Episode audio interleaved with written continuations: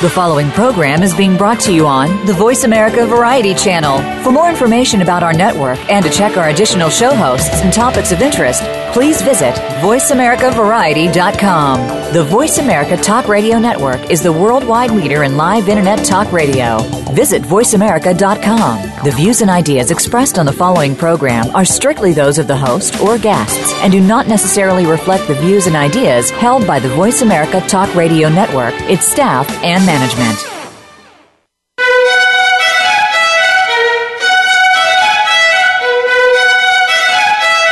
Welcome to Museum Life with Carol Bossert. Museums are important whether we work in them, for them, or simply love visiting them. Throughout history, people have collected things and put them on display to enjoy. But today's museums offer much more than rooms filled with stuff. They provide places to learn and share experiences with family and friends, as well as sanctuaries to unplug, rest, and refresh. On today's show, we'll discuss how museums can remain relevant and sustainable, reach out to new audiences, and remain attuned to cultural and technological trends. Now, here's your host, Carol Bossert. Good morning. Welcome. This is Carol Bossert. You're listening to Museum Life. And for today's show, uh, I am going to be talking to you about uh, the year in review. Uh, I hope that that I can uh, share with you just uh, uh, some insights into the into the shows over the past year, uh, perhaps uh, interest you in or remind you to listen to one maybe that you have missed, and also just sort of reflect on some of the trends and the themes that have uh, emerged on this show, but are merging together, I think, into a more holistic picture of issues that we face as a museum community and uh, and and things that we might be uh, tracking for the future. I wanted to start out by saying it has been an absolutely fabulous first year. Uh, thank you all. Thank you, all my guests. Thank you uh, for all of my listeners, particularly those of you who have uh, emailed me or sent me a tweet about an idea or a, a uh, guest. Uh, I have used all of those on the show, and I think the show is richer, and certainly my life is richer. I was, uh, in preparation for the show, I listed out on a single piece of paper all of the guests and their topics. And I was, uh, I was heartened uh, by the variety of programs. Of course, I I pretty much uh, fly by the seat of my pants. I uh, on in terms of identifying guests, uh, I go where where my interests take me, and it was interesting a little bit to see where where those interests uh, lie, as well as where some of the connections were. My first uh, uh, live show in the new year was January 31st with a dear friend and colleague, uh, Stephen Brand uh, talking about museums and the enterprising spirit. Uh, Stephen is is is one of um, one of the most delightful people. He has is was probably born an entrepreneur, and in through his career, he has uh, worked in museums and in uh, the the private sector as well as the education sector, and bringing that entrepreneurial spirit to everything he does, uh, including with just amazing results. And uh, he's one of the things Stephen talked to us about was the Camp-In program that he developed at the Inventors Hall of Fame in Ohio, which was a, a success on many levels. It was success in terms of quantity of people served. It was a success in terms of the revenue that was generated, and it was a success in terms of the uh, ability of the the organization to fulfill its mission of encouraging young people to think of themselves as inventors and uh, inspire their own curiosity we also reminisced a little bit about the big push in the 1980s uh, that Stephen was was uh, highly involved with, which was uh, having museums incorporate Disney's guest services training programs into museums. Uh, that is something that continues to this day, uh, and I think all for the better for our museums and audiences, uh, making sure that that frontline staff that are the people that the our visitors see the very first when they go into the museum, and uh, those people need to be welcoming. They need to be able to solve problems, and they need to be able to make sure that guest experience is the very best it can be, reflecting positively on their institutions. However, uh, in during that conversation, Stephen and I also uh, reminded ourselves that there is a uh, challenge that museums have, and that is we, as museum professionals, we have a tendency to take on an, an organization's culture, whether it be Disney or Google or Microsoft or uh, whatever whatever industry culture is the uh, you know sort of the hot thing going on and we embrace it fully. And that can sometimes lead to misunderstandings and, and really sort of uh, uh, shoot us in the foot at times. And, and in other words, it is absolutely phenomenal that we have an opportunity to, to pick and choose and take successful approaches, such as Disney's guest services training, and incorporate that into our museum program. But when we forget that we're not Disney, and nor are we any other theme park. And we inadvertently start uh, expanding that language and that culture into, say, our business or operating models, uh, then that can uh, create a problem for us. And in fact, it was very interesting that Stephen emphasized that the key to bringing a successful entrepreneurial spirit to the museum operations is to remain true to the institution's mission. Uh, that that is really the thing that separates museums from other types of organizations. And it, I was reflecting that this idea that museums can be most successful by staying true to their mission was a theme that came up in many of our interviews that shouldn't be surprising on this show.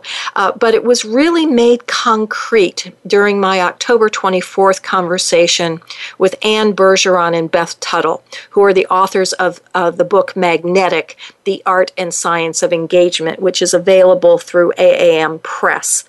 Uh, Beth and Anne uh, described their research during that conversation, and uh, as written up in their book Magnetic, they they ask a, a, simple but truly perplexing question. And why is it that there are certain uh, institutions amongst our midst that seem to, uh, on the outside anyway, without even trying, they can attract uh, resources, both human and financial.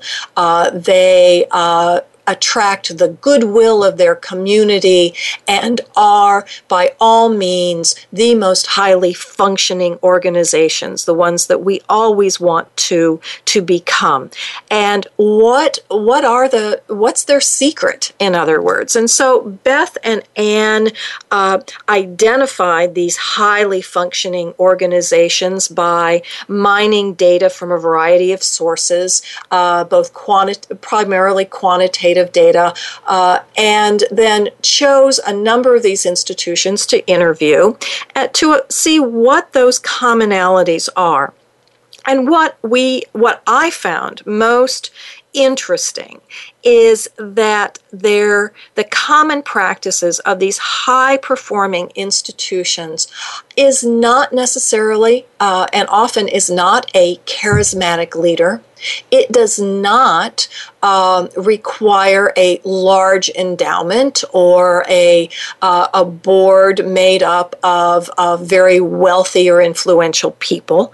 Uh, but in fact, these common practices uh, share a commitment to being of value to their community, of, of providing true and significant value to uh, the communities in which they serve, that they are looking inward as well as outward, uh, and that it is truly this looking at the needs of the community, which can seem very qualitative, sort of warm and fuzzy. You know, we need to provide service to our community, uh, but that it that it is that true commitment that is the essential quality to an institution's financial and overall success.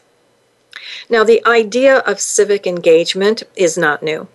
We've been talking about it since I've been in the profession, and uh, as my listeners know, that has been um, more than a quarter of a century. I mean, Stephen Weil has written about the importance of being successful and essential to one's community, and Stephen's writings are essential and required reading for any museum studies program and for any of us who are in the museum profession. Stephen always talked about institutions being for someone instead of about something. Uh, this idea of civic engagement has been uh, described in elegant terms by Elaine Heumann Gurian, Marcia Semmel, and of course, Alan, uh, the late Alan Friedman, a good friend of mine, a true loss to our profession, who said on the show uh, in March, you know, museums need to strive to be not only nice, but necessary for their communities. So the question has always been if the idea of museums being a part of the community is not new, then why do we often still struggle with it? I was particularly then taken with my um, with an answer to that. Uh, my October 31st conversation with Bill Booth and Kristen Lee called "Listening to Communities in New Ways." Now, I heard Bill and Kristen speak at the Association of Science Technology conference this past fall, and in fact, it was probably the most inspiring uh, conference uh, presentation that I have heard in a long time. And that is a, a how to actually that Bill is using uh, based on his consultation work with the Harwood Institute on community building and bringing that to the museum realm. And Kristen Lee, uh, who it works for Explora, a science center, very uh, successful science center in Albuquerque, New Mexico. And talking about a very subtle yet vital shift in perspective. And that is, as Bill said, moving from working for your community to working with your community. And uh, all of a sudden, that by shifting that uh, that perspective, it changes museums' uh, perception of themselves as something that needs to push information out to a deserving and uh, well-meaning community or and and that leads us to then finding strategies where we can convince our audience that we are vital and important and uh, their lives would be so much better should they simply walk through our doors. But to becoming a an equal and vital playing in that community. And that means that we ask the community what they're interested in. And as uh, Kristen uh, admitted that when they did that at Explora, not one person said that what they value most in their community or, or in their future lives uh, or what will make their lives so much better. Uh, it, it, it, wasn't science education, or it wasn't a, uh, a bigger and better and shinier science center. So, uh, and so that meant that the institution had to become a little humble and also understand but there were things that the museum and the rest of the community valued. They did value education they did value safety they did value uh, things that made them a stronger community. And by learning those things and understanding those those shared values and essentially making a shared vocabulary kristen shared examples of how explora is beginning to shift their mindset and essentially opening up new avenues for uh, becoming that essential part of the community that I found uh, so very, very important. And and that was also hearkened by my my February 7th conversation that I had with Sarah Sutton about greening the museum that museums are just like the rest of the community uh, affected by uh, the environment uh, and also have a, a, significant role to play in both being a model as well as making uh, making better environmental decisions and uh, uh, helping our entire environment, again, being part of our community, not just being for our community. Well, uh, thank you for that first segment. I have several more things that I want to share with you. We're going to take a short break, and when we come back, I'm going to be talking about another trend uh, that was on the show very often, which was looking at uh, museums and the effect of digitization and this disruptive age we live in and how that's affecting museum practice. So please stay tuned. There's a lot more to share with you about this year in review. I'm Carol Bossert from Museum life. I'll be back in a moment.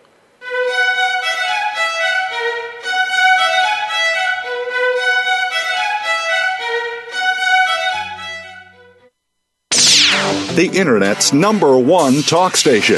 Number one talk station. VoiceAmerica.com.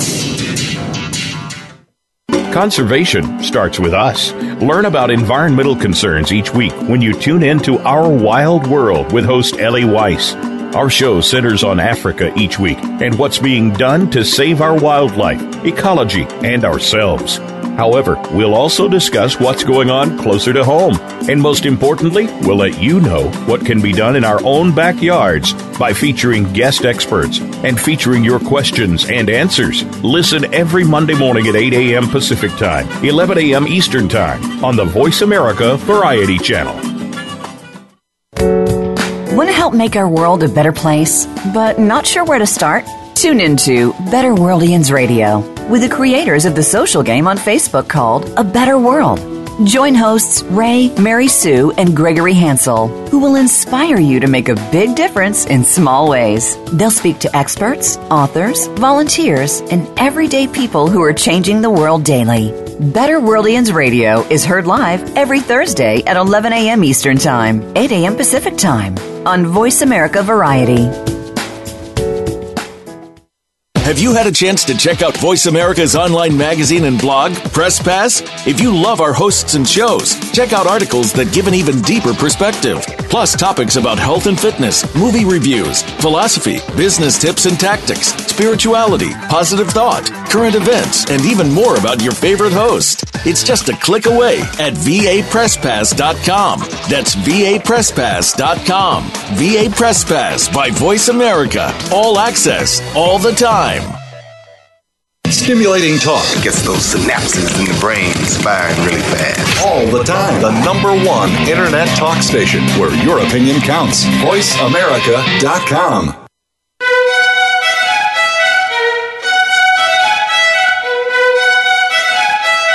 You're tuned into Museum Life with Carol Bossert.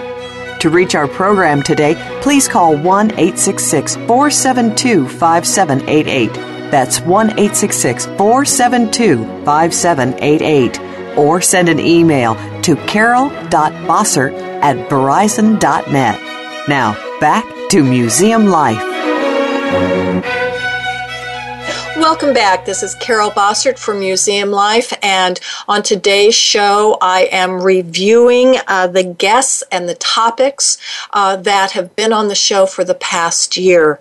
And one of the uh, biggest uh, themes that I wanted to explore this year is the uh, the influence of the digital revolution. Uh, some would say it's really we are living in a disruptive age where digital technologies are so pervasive in all aspects of our lives, yet they are changing so rapidly uh, that it is uh, almost uh, it's very difficult to keep up uh, and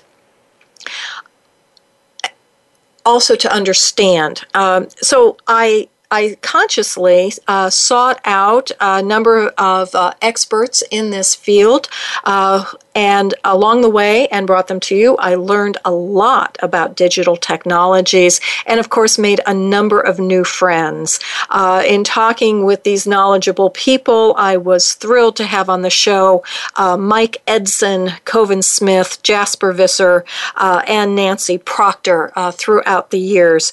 And these were really wonderful conversations. I encourage you to go back and listen to each of these shows. They had so much to offer, and I will only be be able to uh, highlight and not uh, highlight some of the aspects and the threads that I saw.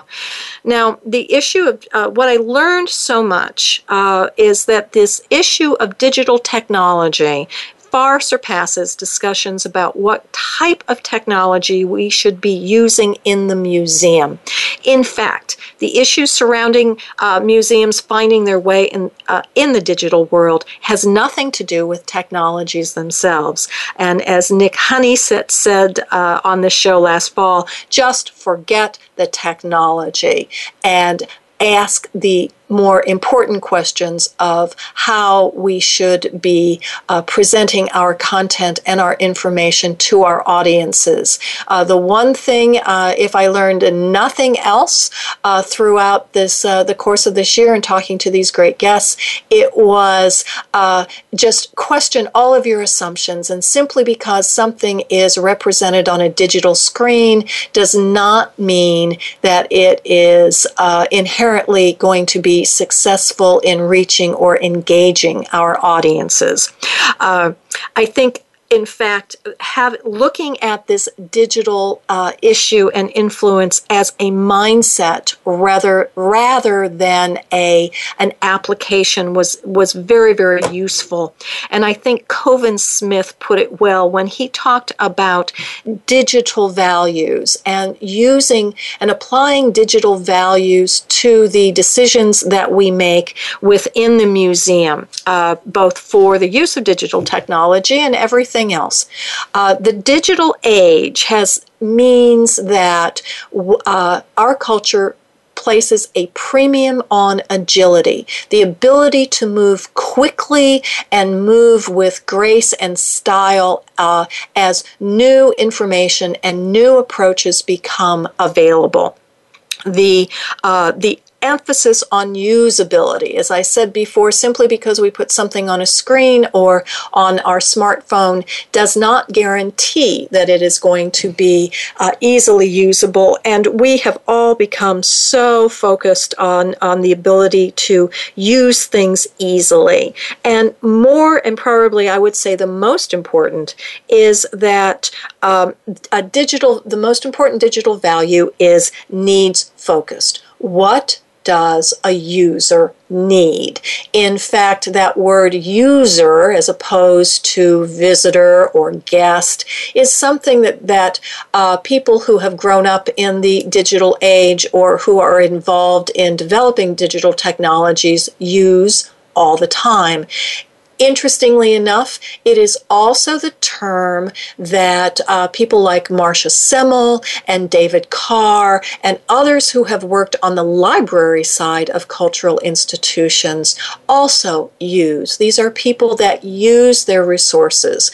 And I think that that, again, that's a very subtle and important shift in vocabulary that reflects a shift in emphasis that may help all of us uh, think through new solutions to some of our chronic uh, challenges. Uh, the, these values of agility, usability, and needs focus really shape our audience expectations and they can frame our decision making within the museum, uh, whether those decisions are about digital technology or not. And the truth is uh, that museums, unless something really changes, uh, are woefully undercapitalized. We are not theme parks. Uh, we, uh, whether or not we charge a, an admission fee to get into uh, our facilities, those fees do not cover the breadth of our operating expenses. We are nonprofit organizations, and uh, we have different business models. Uh, so we cannot uh, ever succeed in the arena of being the first on our block or in our community or in the world to have the most bleeding edge technology. Uh, we cannot compete in a digital arms race. Uh, and as sure as an institution uh, creates an exhibition that requires a certain uh, smart tablet technology. Uh, within the next couple of months, the version 2 or version 3 of that technology will be available. Now, does not mean that the application that we've chosen isn't a good one, but we can never market ourselves on uh, like we would if we were at the uh, Apple bar. We also can't say that everyone who you you know everyone's using a mobile app so we should create a mobile app the answer is why. As uh, as uh, Koven uh, said, and I think Mike Edson as well, sometimes the worst part of their day is when the museum director has been on an airplane and talking to someone about some kind of digital technology, and they come back to the museum and say, "Wow, we should do this too." Uh, and and the question is why? What? Uh, how is that going to help our audience? Another aspect of the digital world is what Nancy Proctor described as uh, museums are now part of a distributed information net- network. We are one node within a network of information sources available to our audience. Uh, we are no longer the sole keepers of our content, nor are we in control of how that content is presented. Uh, for instance, a visitor in a museum no longer is confined by the curatorial label copy. Now, that doesn't mean uh, we should throw out the curators or their voice, uh, but it does mean that that label copy or audio description is only a starting point in the uh, user's uh, engagement with a particular piece of art or a certain idea. Uh, that visitor can read the label copy and then get on their smartphone smartphone or tablet to learn more. And if they're very interested, they can continue to learn from other institutions and organizations. And for me, this really changes the nature of interpretation and our role as interpreters. And I took this particularly to heart, being an interpretive planner. And so, in the words of Max Anderson, who was on the show April 18th, digital means that we are moving from interpretation to conversation. Uh, Mike Edson also reminded us that digital changes how we define our audience and our communities. Uh, the scale means that people, that the internet means that our community can be a global community. We know that social media connects people from all over the world and spawns interest groups on every topic imaginable. Uh, one of the fun things to do if you have nothing else to do is to use your web browser and put uh, type in the most esoteric topic you can think of. And I guarantee you will find all sorts of people who are involved in that topic, and uh, you will find that they are ready, willing, and able to include you in their virtual community, to share ideas, to curate ideas, and uh, involve and involve you in it. And so that means for museums that our audience is no longer li- uh, limited by geography. It wasn't so long ago that when we talked about audience, we talked about audience in terms of their geography, how uh, how long it took them to ride in a car or a bus or a subway to get to our facility. Uh, really was the determining factor. Or we talked about a tourist audience who might come to our facility, and while those are still very important audiences, they are not our only audiences. And because of the scale of the digital world that we live in even the smallest museum can have a global impact, sharing their collection resources and engaging people all over the world. And that was highlighted um, as an example by Stephen Watson, who I had on the show August 22nd, uh, who is the CFO of the National World War II Museum, which, by the way, is opening a new wing just this month. Um, so I'm looking forward to getting down there in the next couple of, of uh, months to see that. But Stephen recollected for us the shift from that of that museum from being they started as the D-Day Museum, very very narrow fo-. Now they are the National World War II Museum with a mission that is global in scale to share their ideas, uh, collect information, research, and understand uh, the effect that this seminal event, this World War, literally World War Had on uh, world history and how it continues to influence geopolitics today. So the Stephen expressed the various ways that using that framework, the museum is using digital technologies to reach an audience that they know will never walk through their doors, but they are using that as a way to expand and enhance their mission. Well, it's that time again. We're going to take another short break, and when we come back, uh, more ideas and thoughts about the Museum Life Year and Review. Remember, you can always reach me at carol.bossert at verizon.net. My uh, Twitter name is at Muse Write. That's W R I T E. And uh, I look forward to hearing from you now and in the future. So we will take a short break. We'll be back in just a moment.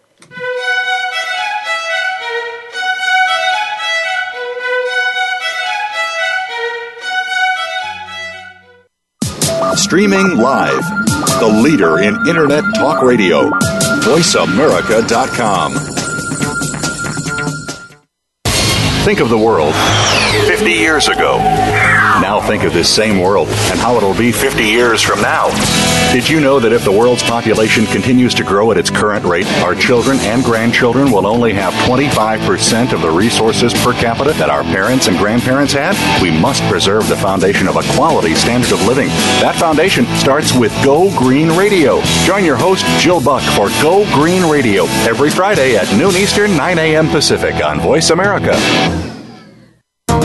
What if there was a radio show that could demonstrate how we can cut your taxes in half without diminishing needed government services? One that could explain how to create tens of millions of jobs at no cost to taxpayers, as well as fantastic yet easily affordable health care. Side effects include cutting crime rates nationwide, providing better education for our children, international peace and harmony, and protecting your private personal data from government intrusion. Tune in to Libertarians Working for You with Arvin Vora, weekdays at 2 p.m. Eastern Time, 11 a.m. Pacific, on Voice America Variety.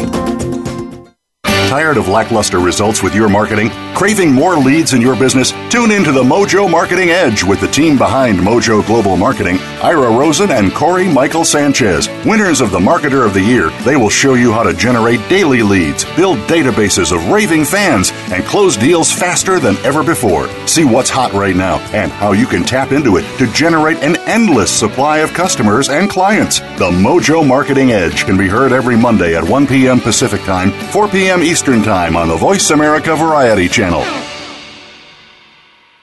Stimulating talk. Gets those synapses in the brain firing really fast. All the time. The number one internet talk station where your opinion counts. VoiceAmerica.com.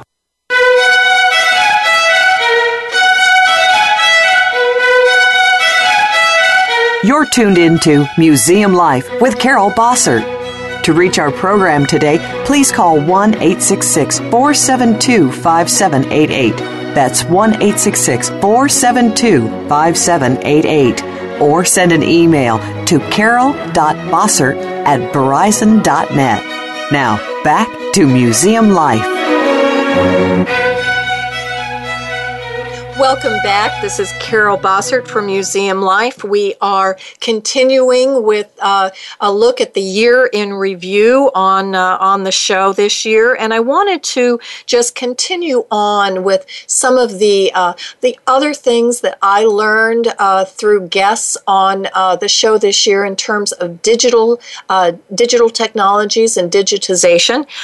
one was the show with my show with Jasper Visser we talked uh, about what is a very uh, important part of uh, uh, the digital influence, and unfortunately, it has the worst name. So I'm hoping that uh, smart people like Jasper and others will give us a better moniker for that, and that is the term crowdsourcing.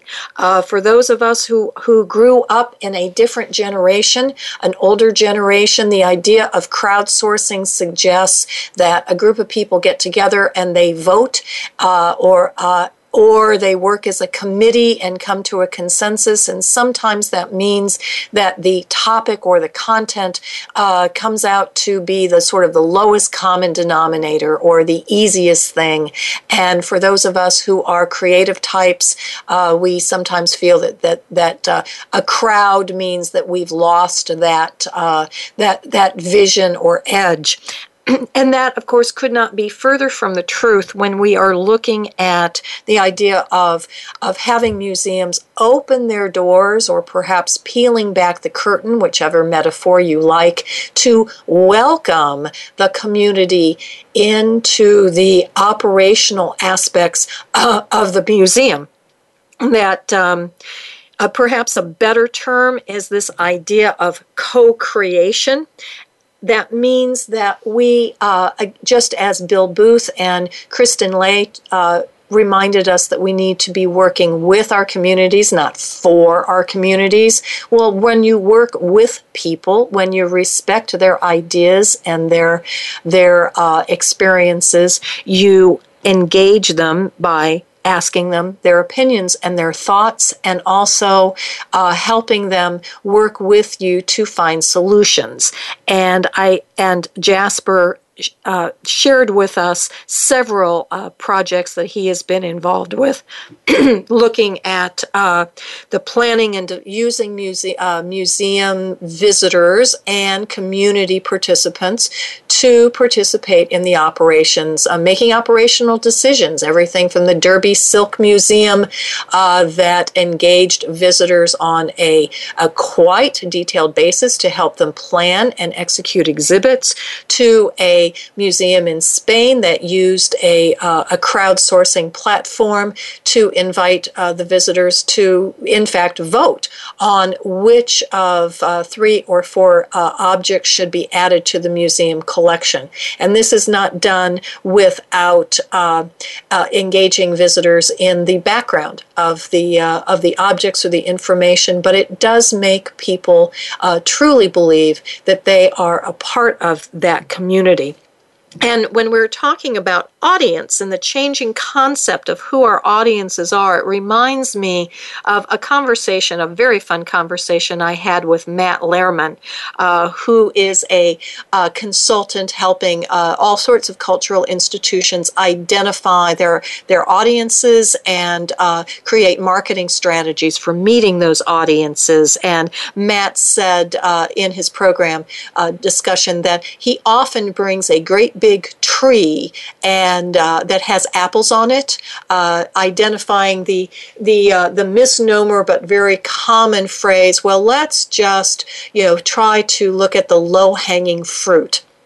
As and Matt's point was that the definition of low hanging fruit needs to be investigated. Sometimes uh, thinking that we are going after, say, an easy audience blinds us to looking at our audiences in total, in which uh, Matt and I decided that the phrase to use from now on is that audiences are not apples. And uh, that reminded me as well that uh, something Nancy Proctor was saying is that oftentimes museums in marketing discussions uh, look at their audiences as if they are the same as a mass market. Now, the mass market, of, and, and then employ, that leads them to employ marketing strategies the same way someone would if they were marketing, say, toothpaste toothpaste or uh, some other commodity.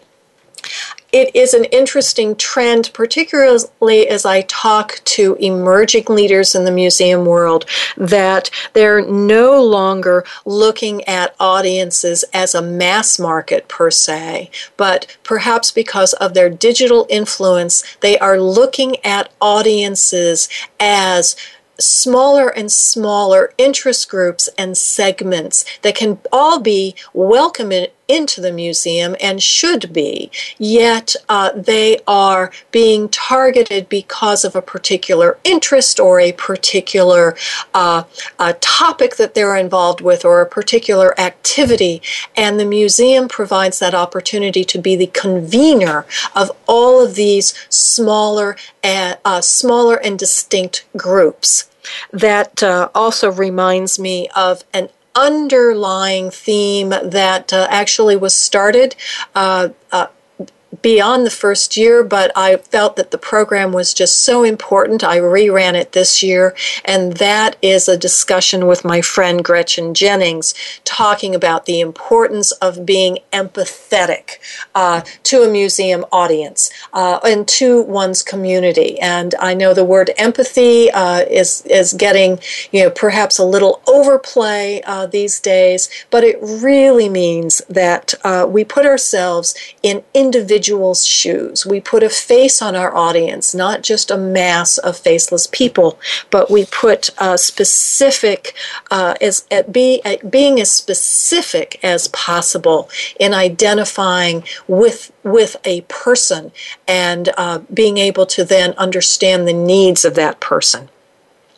Uh, that has been, I think, a theme that has changed the way that I've I've become uh, began to look at uh, some of the aspects of our uh, our programming in the museum world. You know, another aspect of uh, the programming this year was looking at uh, research and research in museum practice. And I am thrilled at some of the more nuanced questions that are being asked and answered within the realm of visitor studies and museum research, not the least of which was my, my uh, just discussion with Regan Forrest, who has just completed a fascinating dissertation about uh, naming and identifying aspects of a broad museum experience and beginning to see if there are ways of identifying whether there is an experience that some uh, uh, aspect of the the experience that we can enhance to increase vis, uh, user interest and and impact. Uh, you know, if I I I love to play a, a game, um, sometimes with people I don't uh, know very well, and that is to go around and ask people if you were, uh, if you could invite anyone uh, to a dinner party, uh, who who would you invite? Because of course, dinner parties are places where, uh, if you get the right combination of people together, they can start sharing ideas and having wonderful uh, discussions and meaningful discussions. And so, one of my um, uh, hopeful dinner parties sometime would be to bring in uh, Regan Forrest uh, and uh, Tim McNeil, uh, who is at, at an exhibit um, uh, developer as well as designer and teacher of design in um, at UC Davis, and looking at ways that they could start to look at both practice and um, theory because uh, I, I feel that the museum world, we still tend to sort of work in, in this very ephemeral world without not necessarily realizing that there is a greater research base for us. Uh, I think that this has been a shift in practice over the last 20 years that I've seen. We really, I think, need to be doing a much better job at uh, reading the research papers that are available to us, and more importantly, finding ways that the research can actually be uh, put into practice, and then using that to refine uh, our practice and also those theory papers. It becomes a, a cycle that we have yet to to really, I think, clarify uh, and um, uh, pull together into a into a full circle. I think that that would help our field a great deal. It is one area that I really do hope that that uh, I can influence uh, with this program in the coming year. Well, it is that time once again, and we will be taking our final break. And when I come back, just some final thoughts about this wonderful year in review. Uh, it has been such a pleasure uh, to be on this show and to be able to meet so many wonderful uh, uh guests and bring them to you, my listeners. So we will be back in a moment. This is Carol Bossert for Museum Life.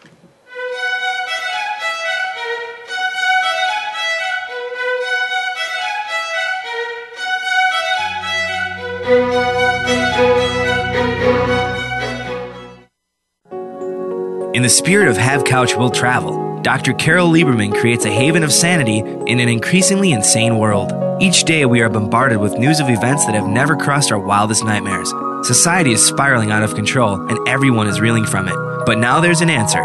The best way to keep sane in this insane world is to tune in to Dr. Carol's Couch on Voice America. Dr. Carol, a certified media psychiatrist, will broadcast live from her Beverly Hills office every Tuesday at 1 p.m. Pacific Time. Call or log in and get help with whatever is sending you reeling whenever you need a soothing voice to calm and advise you.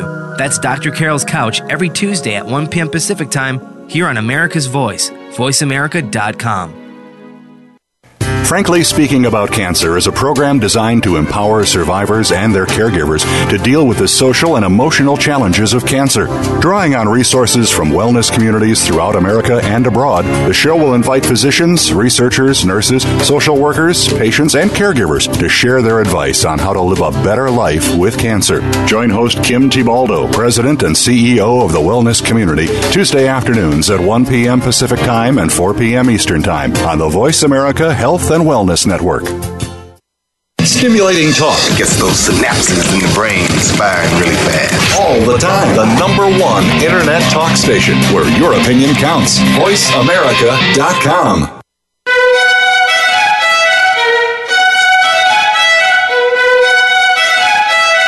You're tuned into Museum Life with Carol Bossert. To reach our program today, please call 1 866 472 5788. That's 1 866 472 5788. Or send an email to carol.bossert at verizon.net. Now, back to Museum Life. Welcome back. This is Carol Bossert, and we are talking today about uh, reflecting on the year in review of uh, guests and topics that have been on the show this year. And just before we went to break, we were talking about the importance of research and how that uh, influences and can inform our practice. And one of the, uh, actually, last week's guest uh, uh, that I don't think got enough play, and so so I encourage all of you to listen and re listen to this fabulous uh, program uh, discussion that I had with uh, Jeffrey Smith. Uh, Jeff is. Um, uh, wrote is the author of a book uh, recently published called The Museum Effect. Jeffrey, while he uh, now he is a uh, is a, uh, faculty in um, uh, New Zealand at uh, a local college there. He at one time was head of research for the Metropolitan Museum of Art in New York. And uh, during that time, he was engaged in a very interesting research project with a graduate student and identified this concept called the museum effect, which he describes very eloquently in our discussion uh, last Friday.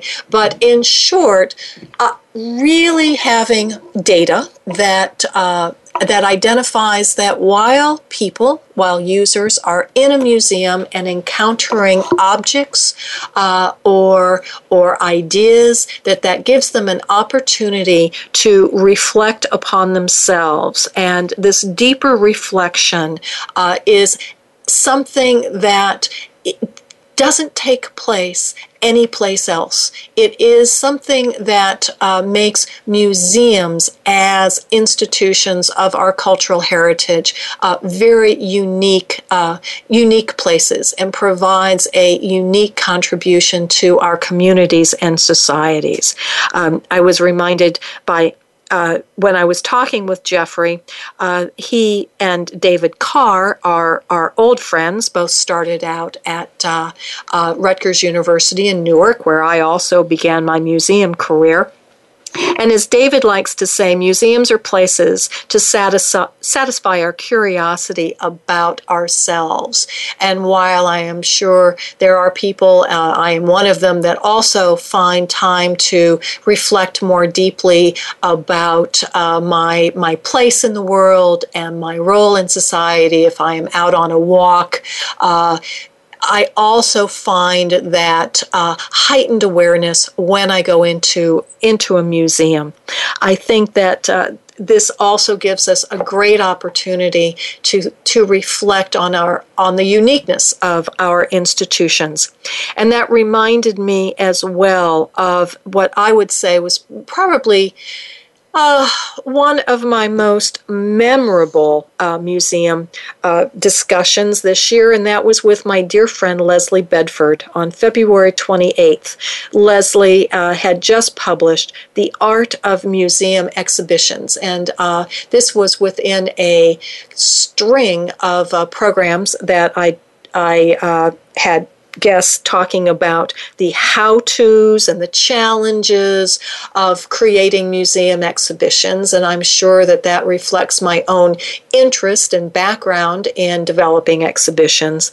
But Leslie's, I think, taken particular really still stays with me. And I find myself often in conversations invoking uh, her perspective and uh, her work uh, as a way of showing and, and indicating the shifts that we have made in our profession and will continue to make. And perhaps if we look at her book, in which she uh, she ascribes to the fact that museums museum exhibits should be considered ephemeral, uh, uh, uh artistic presentations that they are just at they can be and should be just as magical yet just as fleeting as a theatrical presentation or uh, a symphony orchestra concert. That they are best when they are experienced in the moment uh, and that and she invokes the concept of of what if that this is a place not only for visitors to users to engage with each other have having good social experiences but it is an opportunity to uh, engage in the what if uh, uh questions of our lives uh, and and it is that that makes the impact, the long term impact of a museum exhibition. And I think, taken within the uh, context that we were discussing earlier about the digital mindset, uh, we no longer need to have museum exhibits be places that communicate facts or information just for the sole purpose of communicating facts or information. Uh, because since we have that entire entire library of the world at our disposal on our phone, uh, that really relieves museum exhibitions from having that uh, that that preponderance of having to communicate uh, so much. And instead of that's not a deficit that what that does is it relieves the museum exhibition to do what it does best which is to use design color objects and ideas to create a moment in time uh, for visitors and users to share and appreciate and essentially be inside the symphony or inside the painting or inside uh, the theatric uh, the play. And that it is these opportunities that set museum exhibits apart from any anything else I have a couple more um, minutes and I want to share with you in sort of a lightning round fashion some of my other most memorable uh, uh, exhibit guests and programs that I'm sure will stay with me for, for years. One, of course, was uh, my conversation with Beth Redmond Jones on November 7th, where she shared with us both her personal uh, journey and that of her daughter, as as well as her professional uh, experience in. Uh, uh, describing creating exhibits and experiences for individuals with autism, and she reminded me of a statistic that uh, that over fifty percent of um, of of uh, the population has some uh, children are have some form of autism and are on the spectrum and that those children today will grow up to be the adults of tomorrow and that that group of autistic adults have very little resources, cultural resources, places for them to be part of our community. And museums can and should be playing that, that role. I also remember Ben Garcia in August where we had such fun and laughter talking about the very serious uh, uh, topic of social justice, yet doing it uh, with joy and uh, not taking ourselves so seriously that uh, we become lecturers instead of uh, participants in the in the human uh, experience. And then, of course, also Bob Janes, Robert Janes, who is truly one of the great writers of our field, looking at museums in a time of change realizing that museums have a unique role to play in being both forums, agoras, uh, as well as uh, places to discuss uh, difficult topics on neutral ground, uh, particularly in the area of social justice. And uh, that while that seems like such an obvious avenue for museums, uh, he and I were both shocked uh, to to uh, read so many negative uh, comments on a recent blog that he had done for the American Association of Museums. And so I think in, about you know, that museums have no role in this this arena. So I think that this is an area that we will continue to discuss both on this show and as we get together uh, as museum professionals. As I said before, this has been a fabulous, fabulous first year. I feel so privileged to have this opportunity to uh, meet great guests, to have wonderful conversations. I feel even more honored that uh, so many of you tune in uh, each week, uh, also download past episodes. I am always flattered, but truly more humbled when I uh, meet you all uh, when I am out and about at uh, conferences and you know of the show. that really, that that warms my heart, makes me feel that I am doing something important and uh, valuable for our community. I just want to finish by saying one thing. I love my profession. I love being uh, working with all of you in this very unique environment. Uh, I really see the promise, potential, and the impact of of our industry. Uh, we don't do a very good job of communicating that impact uh, outside of our museum industry. I think that that is an area that we all need to take a, a greater role. But I say this because I know that during programs I can become critical of our museum practice and uh, where the where the state of, of our industry is at the moment. I do that uh, because I criticize with love. Uh, if we're not critical, uh, self-critical, we won't uh, get better and reach our full potential. I again, thank you very much for making this such a successful first year. I look forward uh, to being with you yet another year. Uh, and uh, I wish you both all a wonderful uh, holiday season and Happy New Year. We will have a live program next week uh, where I'm bringing a uh, wonderful two guests who have written a, a great book about the impact of museum objects. But until then, I want to thank you very much. Remember, you can always always reach me at carol.bossert at verizon.net or send me a tweet at, at MuseWrite. Uh, thank you very much. Until next week, thank you.